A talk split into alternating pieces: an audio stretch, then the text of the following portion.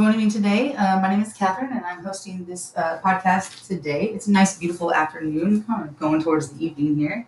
Kids should all be out of school by now, getting their homeworks done. And I just wanted to give a little bit of a check-in, kind of talk, uh, touch base with everybody, and see um, how it all is going. Um, it's 2021, 3:48 p.m. on a beautiful day today. Uh, full moon is tomorrow, so that's cool. So right now, I'm actually studying.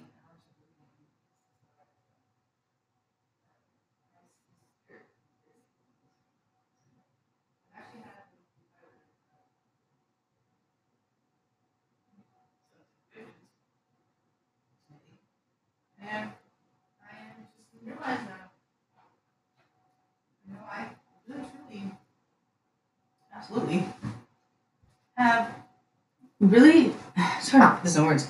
I've been like super kind of questioning like where I'm at and why, you know? So today I was looking through uh, the Gita, which is a beautiful book about the, um, you know, the God union. So they talk about yoga as the timeless science of God union, which obviously is a very important practice in my life. Um, the Gita is uh, one of the oldest. It's a Bible. It's a Testament, the Holy Bible. They study it like they study. The, many Christians study the Christian Bible.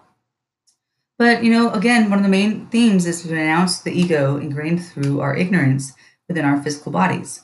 So by renouncing all these egotistical desires that spring from the environments and that cause separation and all that, we can re- be reunited with our cosmic dreamer through yoga and meditation. So it's really really cool. So usually I just like to flip through this and see like what is it what is the best message to give today that I can bring you guys um, as my listeners. So um, my quest is to be able to help people manifest and be and become and heal and just all the good stuff. That's my goal and, and be a teacher and a healer and study and a mom and be there for people and know in my heart that I am, you know, doing good, doing good things, dedicating my work to God. Um, I really, really, really am truly always do try to dedicate my work to, to God and, and the community and devote it to humanity. So, um, let's see. I'm gonna go ahead and just kind of open one here. We'll go ahead and pick one for this podcast right now. Go. Let's see. Um, let's see. Okay. It says, and this is cool because this is a this is the Bhagavad Gita as it is by His Divine Grace A.C. Bhaktivedanta Swami Prabhupada. So this is one of the uh, commentaries that they have on Bhagavad Gita. I have the End of Sorrow too, which is actually quite amazing, and the Paramahansa Yogananda Gita translation, so which is the Royal Science of God realization. Um, basically, um, it talks about a lot of a lot of touches on a lot of things in this Gita. It's really really amazing. Um, I, I love I love the Gita. I wish I could. I'm going to actually dedicate some more time to actually studying it every day, and um, just kind of being with it, you know, and, and studying it. So this is really cool because it goes in and talks about uh, God, of course, and the sages and the cosmic order and, and all of that beautiful stuff there. And then, um, you know, it talks about what a true yogi is and all these really amazing things. So let me go ahead and just go ahead and start reading a little bit from this passage as part of this study today. One should engage oneself in the practice of yoga with determination and faith and not be deviated from the path. One should abandon, without exception, all material desires born of mental speculation and thus control all the senses on the, all sides by the mind. So the yoga practitioner should be determined and should patiently prosecute the practice without deviation. One should be sure of success at the end of the end, at the end and pursue this course with great perseverance. And not be discouraged for any there is any delay in attainment of success. Success is sure for the rigid practitioner regarding bhakti yoga. One can execute the process of bhakti yoga successfully with full heart enthusiasm, perseverance, and determination, followed by the prescribed duties and associations of the devotee, engaging completely in activities of goodness. As for determination, one should follow the example of the sparrow who lost her eggs. So basically, this is beautiful because it's the practice of yoga, especially bhakti yoga in Krishna consciousness, Christ conscious, may appear to be a difficult job. But if anyone follows the principles with great determination, the Lord will surely help, and God helps those who help themselves. So that's really, really amazing. So that's on page 262 in the Gita as it is. It's talking about jnana yoga. It's on page, so it's in basically it's book six, uh, verse 24. And piggybacking off that, it goes into the step by steps and becoming situated in the means of intelligence, sustained by full conviction. So, talking about pratyahara, the mind being controlled by conviction, meditation, and cessation, a cessation from the sensations. The state is easily attained by directly practicing Krishna consciousness. From whatever the mind wanders due to its flicking and unsteady nature, one must certainly withdraw it and bring it back to the control of the self. So the nature of the mind is flickering and uncontrollable um, it's unsteady, right? But self-realized yogi has to control the mind. So it's really amazing. And therefore the senses as well. So it's called Gosvami and Svami, and one who is controlled by the mind is called Godasa, the servant of the senses. A Gosvami knows the standard sense happiness. In transcendental senses, happiness and the senses are engaged in the service of Hrishikesha, the supreme owner of senses. Krishna, serving Krishna with purified senses is called Krishna consciousness. That is the way of bringing the senses under full control. Okay? Bringing senses under full control. And this says, Prasanta, peaceful, fixed on the lotus feet of Krishna, Manasam, whose mind, certainly this yogi happiness is attained. Liberation by identification with absolute, freed from all past sinful reactions. Maybe a little, you know, uh, lotus, uh, lotus meditation, maybe. You can always think about that. So again, again, being self-realized means knowing one's constitutional position in relationship to the supreme. So being self-realized means that the individual's soul is part and parcel of the supreme. It's actually really, really quite cool. The yogi whose mind is fixed on God merely attains the highest perfection of transcendental happiness. He's beyond the mode of passion and he realizes his qualitative identity with the supreme, and thus he's freed from all the reactions to the past deeds. So that's important to me because I've been wanting to try to heal and get out of the past. So to be free from the past is you have to just fix your mind on God.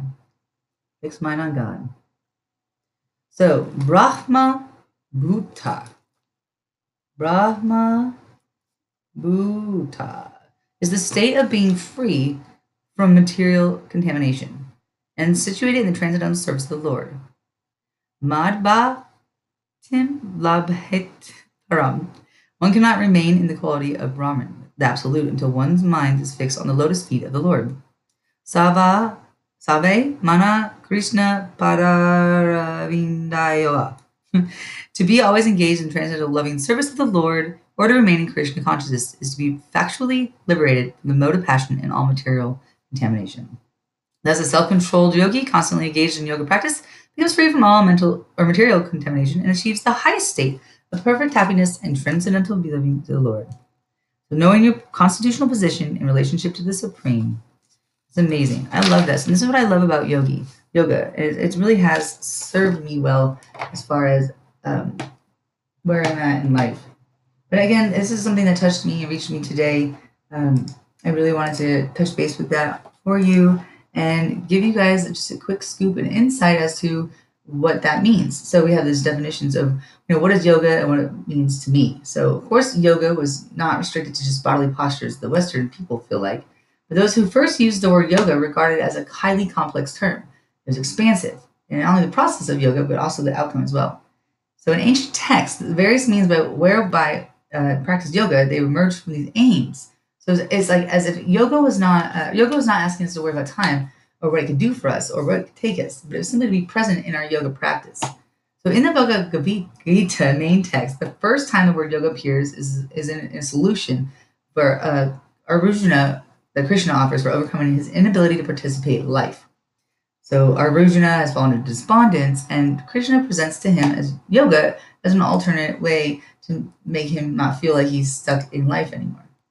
So that's actually really cool. So what does Krishna say is yoga? So he says for not that this matters, really, I guess, but 100 times in the Gita, he says it like that. It appears 78 times as noun and 36 times as a verbal form. So when we take all the ways in which Krishna defines yoga in the Gita, it appears as if everyone around us is practicing yoga. So for yoga in the Gita, it's rich, colorful, it's engaging so much of life and human existence. It's nearly every human participates in it to one degree or another in one form. They just don't know it. So in addition to asana and pranayama, clear discerning, total voluntary dynamic participation in one's life, yoga is and also everlasting, primal, revealing the archetypal light and fueled by love. Yoga is the sacrifice that elevates us, motivates us, informs us, engages us, and does so in a manner that harmonizes all living beings. Selfless, cleansing, freeing, balancing, inspiring, and joyfully performed actions based on a vision in which one experiences peaceful interconnectedness with all life around them. And then nourished, nourished in the company of other yoga practitioners by offerings of love and understandings they give rise to heightened sensitivity and all awareness of life around us, fearless illuminating, a journey that does not end with death, vision that excludes nothing from its practice, intimate connection with the whole universe, pure determined force that moves us towards the mysterious and the secret and connects us with the wonderfulness of existence and being of all life. That those little those are some pretty hardcore hitters right there. Uh, of the characterizations of yoga that are just alone in the Gita, which is quite quite amazing. So um, again, this is an article too. I can link it down below. It's um it's talking about the unfolding of yoga in the Gita. So it's clear and it's dynamic participation in life. Then it breaks it down a little bit. It talks about the fourth chapter, and it is amazing. So it does talk about how um, offering the actions of one's senses and one's very life breath, fire of yoga, and and it's amazing. So we want to bring rise to yoga. It is a selfless act and then emphasizing action in yoga as a prerequisite to being calm and still. Yoga is defined as not being attached to one's actions, one's senses, and having no selfish motives, but only for the purification of the self. So being absorbed in yoga is holding divinity in the highest. Absorbing oneself in yoga accumulates the state of nirvana, which Krishna tells Arjuna rests in him. So detail after detail talking about how yoga isn't possible for people who have extremes in sleeping and eating or destroys uh, suffering and absorbed and one absorbed in, in yoga is to be free from these longings of these desires. So yoga steadies the thoughts and rids one's suffering. Yoga should be practiced with determination without entertaining discouraging thoughts. When absorbed, should be boundless and happy, sees the self-present in all beings. So in verse 33 of chapter 6, Krishna defines yoga as a state of sameness oneself needs to strive fully to achieve yoga without difficulty. So that's really, really, really, really cool because I love how they bring that in there. Um, it talks about the ultimate reality, emphasizes the value of loving relationships with others in yoga. And I really do think that's a really pretty thing to talk about. So anyway, this is just a little background on the Gita. This is just some of the stuff I was studying in my yoga teacher training, uh, some things that you could be studying in yoga teacher training if you're encouraged to take that uh, route again, if you're just kind of a spiritual aspirant who's like looking for God and looking for some sort of inspiration or something maybe different to, to dig into, I totally recommend uh, checking out the Gita. Um, I love reading pretty much all like theologist based books. I absolutely, uh, absolutely love it. So uh, it's really amazing. And um, yeah, so thank you again for joining in. It's nice touching base with everybody here and look forward to seeing you guys next time on our next little snippet. Thanks. Bye.